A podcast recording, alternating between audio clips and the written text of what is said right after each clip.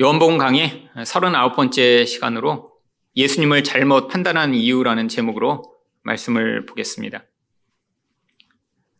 사람들의 판단은 아주 부정확합니다. 똑같은 것을 보고도 전혀 다른 그런 설명을 하는 경우들이 많이 있죠. 특별히 어떤 사람에 대해서 평가한다. 참 이 평가는 그 사람의 생각과 태도와 경험에 따라 정반대로 갈리기도 합니다. 그런데 이 예수님에 대한 평가라니요. 예수님은 눈으로 보는 그냥 사람이 아니라 하나님으로 이 땅에 오신 분인데 사람이 그 예수님을 평가하는 것이 정말 피상적이고 잘못된 경우가 대부분이죠. 신앙을 갖지 않은 사람들은 예수님에 대해서 아주 피상적으로 평가를 합니다. 지금이나 과거나 그 예수님에 대한 평가는 아주 유사한 것 같습니다.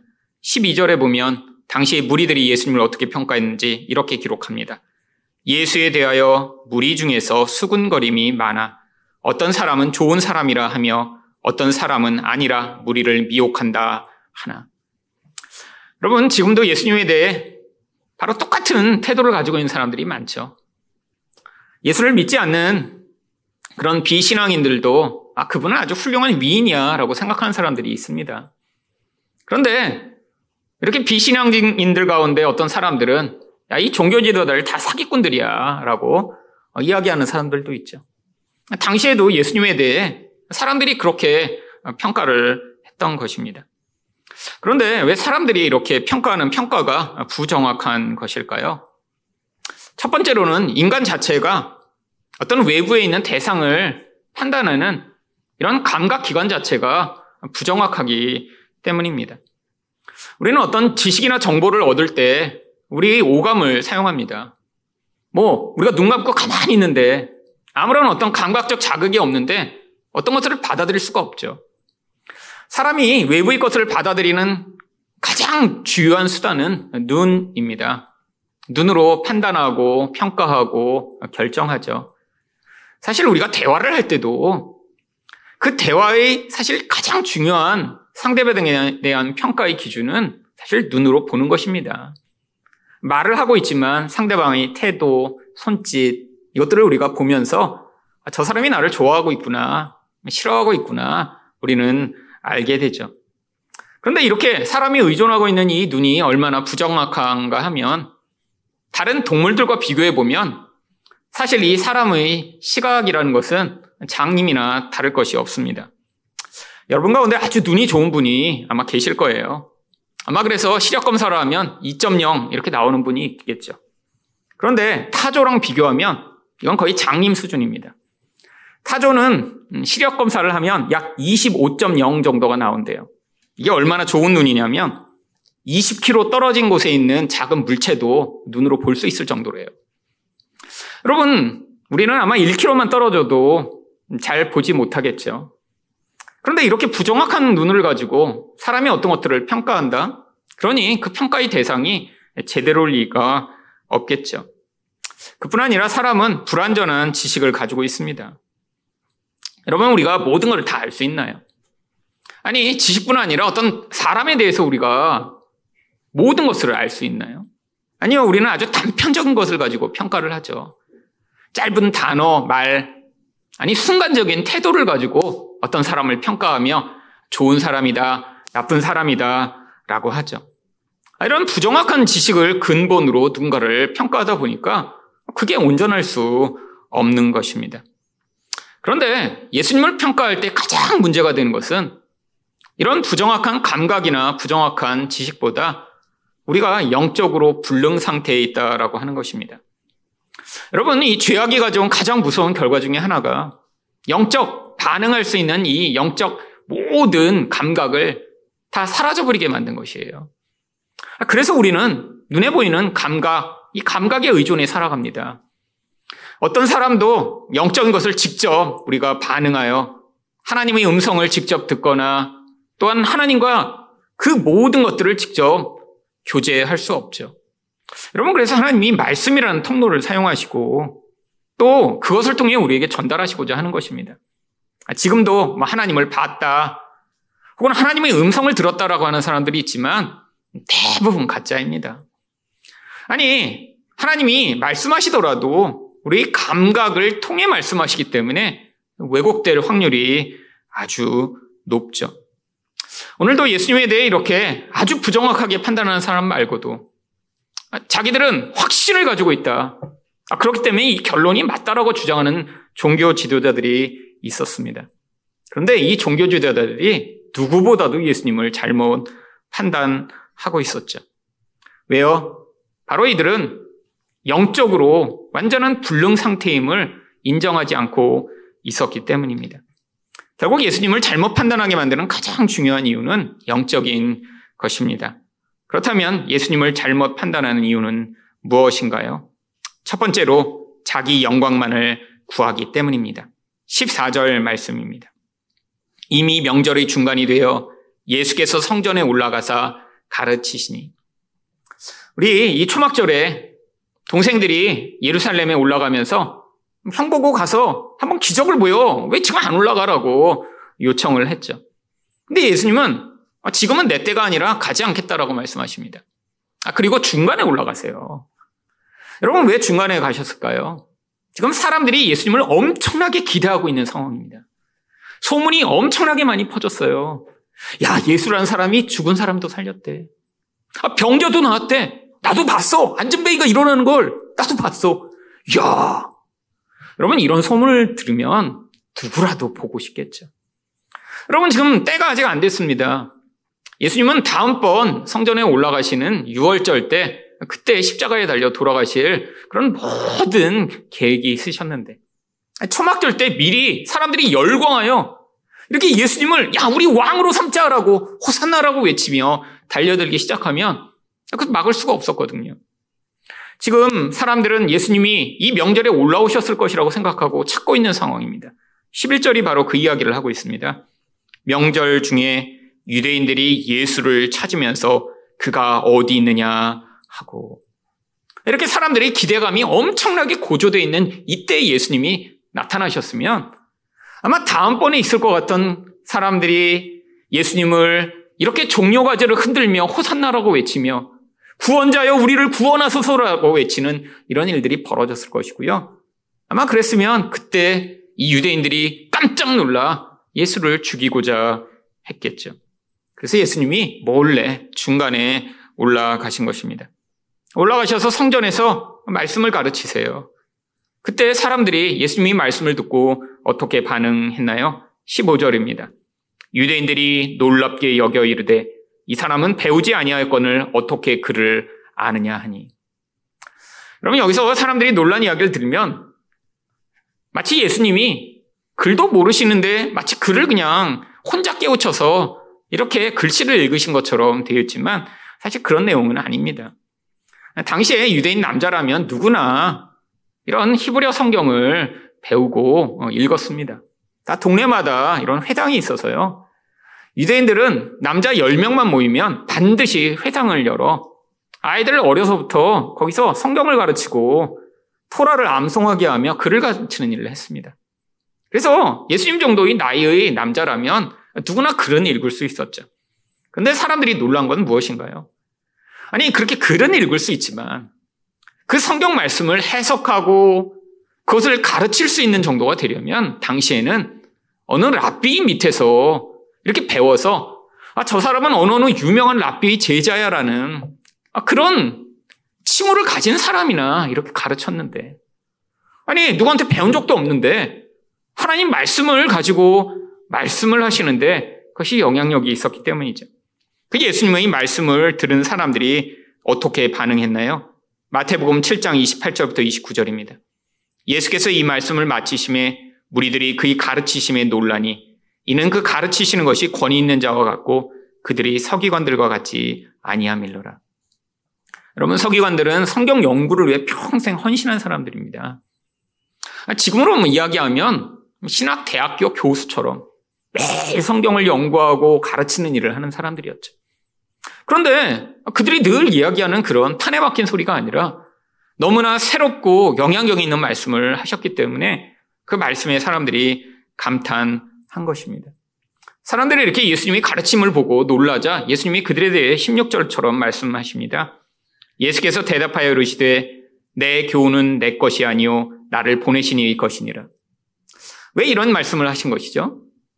당시에 누군가가 이렇게 말씀을 전했다면 반드시 아 내가 이야기하는 이 이야기는 어느 랍비가 몇백 년 전에 하신 말씀이며 아, 이 말씀은 사실 나를 가르치셨던 어떤 랍비가 하신 말씀이다라고 다 토를 달게 되어 있었습니다. 그러니까 자기의 권위로 말미암아 사람들은 가르치지 않았고요. 과거에 있었던 유명한 랍비의 그런 가르침이다라고 어떤 말씀을 전하며 가르치게 되었던 것이죠. 근데 예수님은 아무도 인용하지 않는 거예요. 근데 그 말씀을 하나님의 말씀이라고 가르치고 계신 것이죠. 그러면서 17절에 이렇게 말씀하십니다. 사람이 하나님의 뜻을 행하려 하면 이 교훈이 하나님께로부터 왔는지 내가 스스로 말함인지 알리라. 여러분 왜 이런 말씀을 하신 것일까요? 어떤 사람이 하나님 뜻을 행하려고 하면 예수님의 말씀이 어떤 말씀인지 분별이 가능하다는 거예요. 그 답이 바로 18절에 있습니다. 예수님이 질문을 하시고 답을 하신 것이죠. 그 답으로 18절에 이렇게 말씀하십니다. 스스로 말하는 자는 자기 영광만 구하되 보내신 이의 영광을 구하는 자는 참되니 그 속에 불의가 없느니라. 여러분 사람들이 누군가의 그런 말을 인용해 이야기하는 진짜 이유는 그 사람을 통해 자기를 높여 자기 영광을 위한 말이라는 거예요. 그런데 하나님은, 하나님의 말씀은 바로 인간이 자기를 높이기 위해 그런 말씀을 하시는 것이 아니라 바로 오히려 반대로 하나님의 영광을 위해서만 예수님은 말씀하고 계시다라고 하는 것입니다. 이게 도대체 무슨 말일까요? 여러분, 인간이라는 존재는 선악과를 따먹음으로 어떻게 되었나요? 창세기 3장 5절을 보시면 너희가 그것을 먹는 날에는 너희 눈이 밝아져 하나님과 같이 돼요. 여러분 선악과로 말미암아 인간 안에 찾아온 이 죄성의 가장 근원적인 모습은 자기를 높여 하나님처럼 되려고 하는 모습으로 나타나기 시작한 것입니다. 여러분 이게 바로 자기 영광을 높이려는 모든 사람의 행동이라는 거예요. 여러분 종교 지도자들이 서기관들이 바리새인들이 하나님 말씀이라고 가르치면서 아 이건 이런 의미야 저건 저런 의미야 라고 이야기했던 그 본질 안에 뭐가 있었냐면 하나님이 어떠신 분이신가? 우리 하나님이 얼마나 영광스러우신 분이신가를 가르치려고 한 게 아니라 바로 사람들이 바로 그 말을 전함으로 말미암아 아, 나는 얼마나 훌륭한 사람인가? 나는 얼마나 좋은 그런 교육을 받았는가를 드러내 자기 영광을 취하려고 한다라고 하는 것이죠. 여러분, 이게 사람들의 모습 아닌가요? 아, 마치 지금, 아, 나는 이런 이런 대학교에서 박사를 공부했어. 아, 나는 이런 이런 교수님 제자야라고 이야기하는 사람과 똑같은 것이죠. 여러분, 그 근원 안에 뭐가 있다라는 거예요. 결국 자기를 높여 내가 다른 존재와 다른 특별한 사람이다라는 것들을 드러냄으로 말미암아 모든 말을 하던 행동을 하던 전부 다 자기 영광을 취하고 있다라고 하는 것이죠. 여러분, 근데 예수님은 사람들이 그런 기대를 만족시켜 주시지 않습니다. 아니, 그렇게 자기 영광을 위해 이야기하는 사람은 어떤 이야기를 주로 하게 될까요? 사람들이 그 사람의 말에 환호하며, 야, 저 말 좋다. 아, 저 말 정말, 아, 진짜 멋진 말이야. 라고 환호하기 위해서는 사람들이 좋아하는 말을 해줘야 합니다. 여러분, 근데 하나님의 영광을 취하기 위해서는 사람들이 좋아하는 말을 해줄 수가 없어요. 여러분은 어떤 말을 사람들이 좋아하나요? 뭔가 구체적으로 할 수 있는 것들을 자꾸 이야기해야 좋아합니다. 여러분, 죄를 지었는데, 아, 그 죄를 쉽게 해결받는 방법을 이 카톨릭은 가지고 있죠. 여러분, 왜 이렇게 고해성사하러 사람들이 가나요? 가서, 아, 내가 이렇게 죄를 지었습니다 하면, 아, 그런 창살문이 그 뒤에 앉아있는 신부님이 가서 주기도문을 열 번 외우세요. 뭐 이런 얘기를 합니다. 이거 얼마나 쉬운 일이에요. 아니, 그 무서운 죄를 주기도문 열 번 외우면 해결받을 수 있다니요. 여러분 이렇게 쉬운 어떤 행동으로 말미암아 아, 내가 어떤 죄에서 벗어나고 내가 원하는 무엇인가를 가질 수 있게 된다면 사실 그것들이 사람들이 더 원하는 것이죠. 여러분 그런데 예수님은 그런 얘기를 안 해주십니다. 왜요? 여러분 하나님의 영광을 위해서는 우리 영광을 포기해야 돼요.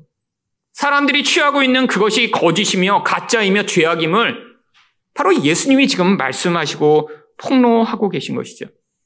여러분, 우리가 하나님의 영광을 취하기 위해선 바로 내가 추구하는 이 영광이 얼마나 부끄럽고 추한 것인가 깨닫지 못하면 우리는 하나님의 영광을 기대하거나 열망하지 않습니다.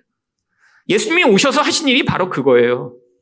여러분 그래서 이 바리새인들을 향해 예수님이 어쩌면 너무나 심각한 것 같은 그런 저주를 아주 많이 퍼부으셨습니다. 여러분 왜죠? 바로 그들의 실체를 폭로하시고자 하신 것이죠. 누가복음 11장 43절을 보시면 화 있을진저 그러면 저주를 받으려는 거예요. 너희 바리새인들이여 너희가 회당의 높은 자리와 시장에서 문안받는 것을 기뻐하는도다. 사람들 앞에서 자기를 높이고자 살아가는 이 나쁜 놈들아 저주받아라. 여러분 예수님이 또 심지어는 그들 향해 어떤 저주를 퍼부으셨나요? 독사의 자식들이라고 하셨죠. 근데 그 이유가 뭐예요? 이들이 열심히 종교 생활하고 있습니다. 아, 성경도 누구보다 열심히 읽고 연구하고 그런데 그 본질이 다 자기 영광을 위한 거라는 거예요. 여러분 두 번째로 또 예수님은 그들의 외식을 폭로하십니다. 마태복음 23장 25절 말씀입니다. 화 있을진저 외식하는 서기관들과 바리새인들이여 잔과 대접의 겉은 깨끗이 하되 그 안에는 탐욕과 방탕으로 가득하게 하는도다. 여러분, 이 자기 영광을 추구하는 자들의 본질이 무엇인가요? 여러분, 자기 내면에는 더러운 게 가득한데 그게 혹시라도 드러나고 폭로될까봐 겉을 더 열심히 멋지고 아름다운 모습으로 감추는 것입니다. 여러분, 세상 사람과 똑같은 것이죠. 세상 사람들은 멋진 옷을 입고 멋진 차를 타고 아니 어떻게든 자기를 멋있게 보이고자 외적인 것을 했지만 종교인들은 거기에 한 수를 더 떠서 바로 내가 얼마나 종교적으로 괜찮은 인간인가를 보여주고자 애쓰며 난 이렇게 거룩한 사람이야. 난 이렇게 깨끗한 사람이야를 드러내고자 몸부림치는데 그 본질로는 온갖 더러운 것이 가득하라는 그런 그 본질을 예수님이 폭로하고 계신 것이죠. 그뿐 아니라 이들은 또 어떤 삶을 살았나요? 마태복음 23장 15절을 보시면 화 있을진저 외식하는 서기관들과 바리새인들이여 너희는 교인 한 사람을 얻기 위하여 바다와 육지를 두루 다니다가 생기면 너희보다 배나 더 지옥 자식이 되게 하는도다. 인생 내내 악한 영향력을 미치며 다른 사람들까지도 지옥으로 끌고 간다라고 하는 것입니다. 여러분, 우리들은 이 바리새인과 서기관들이 야, 진짜 어떻게 이렇게 나쁜 놈들이 있을 수 있을까? 라고 생각하지만 여러분 예수님은 이들을 통해 인간의 본질 안에 내재되어 있는 이 종교성을 가지고도 바로 자기 영광을 취하는 이 인간의 무서운 영적 속성에 대해 지금 가르치시고자 하는 것입니다. 여러분, 많은 사람들이 예수님을 믿는다고 하는데 신앙의 어떤 순간에 이렇게 낙심하고 좌절하고 실패하는 경우들이 많이 있습니다. 그러다 어떤 사람들은 예수님 아예 떠나버려요. 그런데 그런 자리에서도 계속해서 예수님께 붙어 있으며 새로운 은혜의 자리로 나아가 나의 영광을 포기하고 하나님의 영광을 추구하게 되는 자들이 참 하나님의 백성이죠. 여러분, 교회 안에도 얼마나 많은 자기 영광을 추구하는 사람들이 있나요? 여러분, 열심히 무엇인가를 하는데 그게 다 자기를 위해 하는 거예요. 성경 공부를 열심히 하는데 내가 얼마나 똑똑한 사람인가를 보이기 위해 성경 공부를 하는 사람. 아니, 헌금을 많이 했는데 그게 내가 얼마나 이렇게 충성되고 헌신된 사람인가를 보이기 위해 헌금하는 사람. 아니, 봉사를 열심히 하면서도 그걸 통해 사람들이 칭찬해 주기를 기대하며 하는 그 모든 행동이 사실은 종교를 가장한 자기 영광을 추구하는 본질이라는 것이죠. 물론 종교적으로만이 아니라 우리의 본질은 하나님을 동원해 나의 영광을 높임을 받기를 늘 간절히 원합니다. 근데 하나님마저도 내 영광을 높여주시지 않고 내가 열심히 신앙생활을 하고 아, 내가 열심히 기도했는데도 오히려 내 영광이 그렇게 수치와 부끄러움으로 끝나게 되면 하나님을 향해 돌변하고 분노하는 경우가 얼마나 많이 있나요? 여러분, 그런데 이게 자연스러운 과정입니다. 여러분, 처음 예수 믿을 때부터 아, 나는 하나님의 영광만을 위해 믿겠습니다라고 하는 사람은 있을 수가 없어요. 기본 시작은 사실 나를 위해 시작합니다.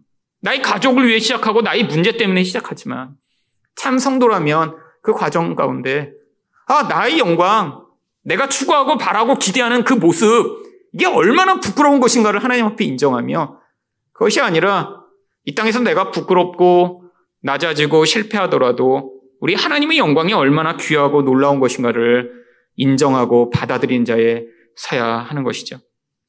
여러분, 저도 저희 집이 대학생 때 망했을 때 사실 가장 화났던 일이 하나님이 이렇게 열심히 신앙생활하는 우리 아버지 어머니의 그런 신앙을 받아주시지 않고 우리 집을 망하게 하신 것 때문에 화가 났습니다. 근데 제가 열심히 신앙생활한 것도 아니었어요. 뭐 내가 우리 아버지 어머니처럼 그때 뭐 열심히 기도를 하거나 교회에 충성하거나 하지도 않았는데 그냥 우리 아버지 어머니가 열심히 신앙생활을 하시니까 그냥 나한테까지 피해가 오지 않도록 우리 가정을 하나님이 잘 보호해 주시고 문제가 없도록 해 주시기를 바랐던 거죠. 그런데 부도원하고 고통이 찾아오니까 그때 하나님을 향해 분노하기 시작한 거예요. 여러분, 근데 그 분노의 과정 가운데 하나님이 제 인생 가운데 개입해 오시며 아, 참 신앙이 무엇인가로 점점 배워 나가기 시작했습니다. 내가 얼마나 어리석은 나를 깨달으며 얼마나 하나님을 나의 영광을 위한 도구로 삼고자 했는지 인정하게 되며 이제 내가 인생 가운데 어떤 부끄러움과 수치를 당하더라도 그것이 별로 의미가 없으며 진짜 내가 얻을 수 있는 유일한 영광은 예수 그리스도를 통해 얻게 되는 그 하나님의 의와 인정이라는 사실을 점점 인정해 나가는 자리로 성장하게 되는 것. 이게 바로 성경이 가르치고 있는 예수님을 처음에는 잘못 판단했더라도 그분의 은혜로 말미암아 성장해 나가는 자들의 온전한 모습인 것이죠. 두 번째로 예수님을 잘못 판단하는 이유는 무엇인가요? 불의하기 때문입니다. 19절 말씀입니다. 모세가 너희에게 율법을 주지 아니하였느냐? 너희 중에 율법을 지키는 자가 없도다. 너희가 어찌하여 나를 죽이려 하느냐? 여러분 이 율법은 특별히 십계명을 이야기하는 것이죠. 아니 십계명을 이들은 누구보다 열심히 잘 지키는 사람이라고 스스로 생각했습니다.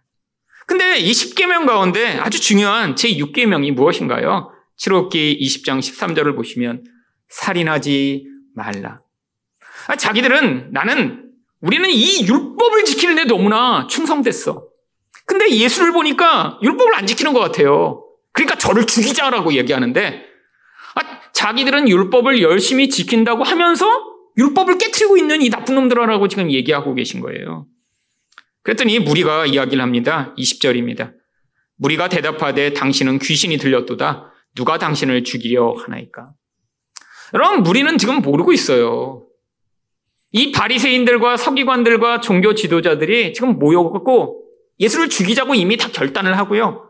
지금 기회를 잡고 있는 이 상황을 모르고 있으니까 갑자기 예수님이 왜 나를 죽이려고 해? 라고 하니까 어, 지금 사람들은 귀신 들렸어요? 미쳤어요? 라고 지금 반응하고 있는 것이죠. 근데 예수님이 바로 그들에게 대해 왜 이 종교인들이 자기를 죽이려고 하는지 21절과 같이 말씀하십니다. 예수께서 대답하여 이르시되 내가 한 가지 일을 행함에 너희가 다 이로 말미암아 이상히 여기는도다. 예수님이 어떤 일을 하셨는데 그것 때문에 지금 예수님을 이상하게 여겨서 죽이려고 한다라고 하는 거예요. 근데 도대체 무슨 일을 하셨기 때문이죠?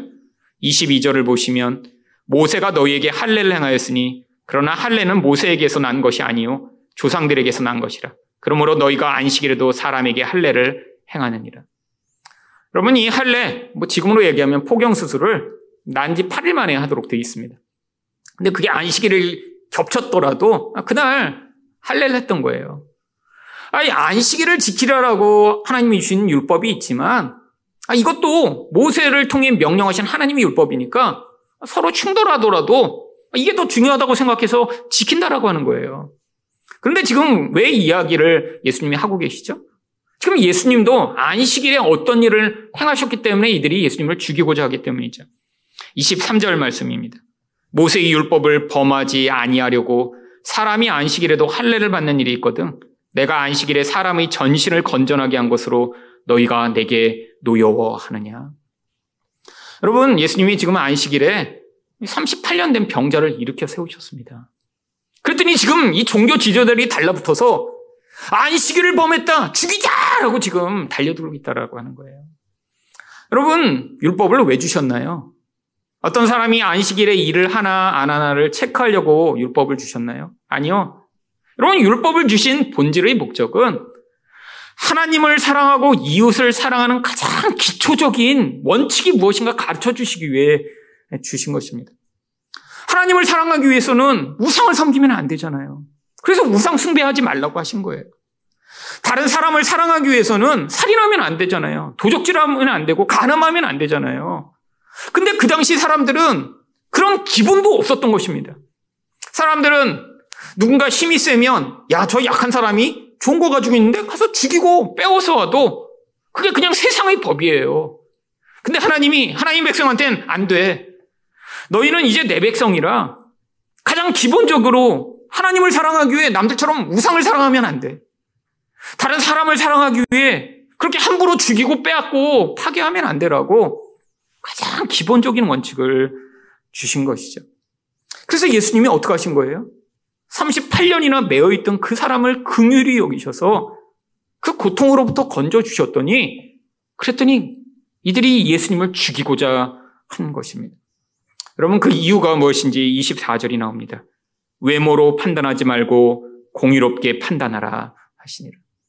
지금 이 유대인들이 예수님을 외모로 판단하며 불의하게 판단하고 있음을 이야기하고 계신 것이. 여러분 공의가 무엇인가요? 하나님은 이 사랑의 법 안에서 판결하는 것을 공의라고 합니다. 그런데 이 공의가 언제 흔들리죠? 바로 거기 자기 이익이 결부되기 시작하면 불의하게 되는 것이죠. 하나님의 사랑의 법으로 판단해야 되는데 내 이익이 관련되어 있는 영역에 대해서는 그 기준을 다 버리고 내게 항상 이익이 되는 그 선택을 하는 것 이게 바로 불의한 것입니다.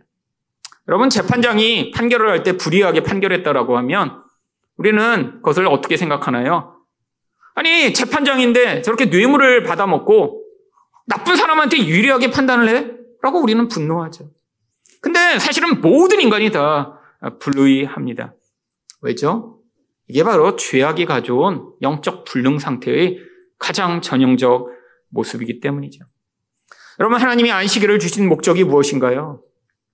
인간은 이 욕심 때문에 끝이 없이 그 욕심의 굴레에서 벗어날 수 없는 자라 하나님을 온전히 사랑할 수 없기 때문입니다.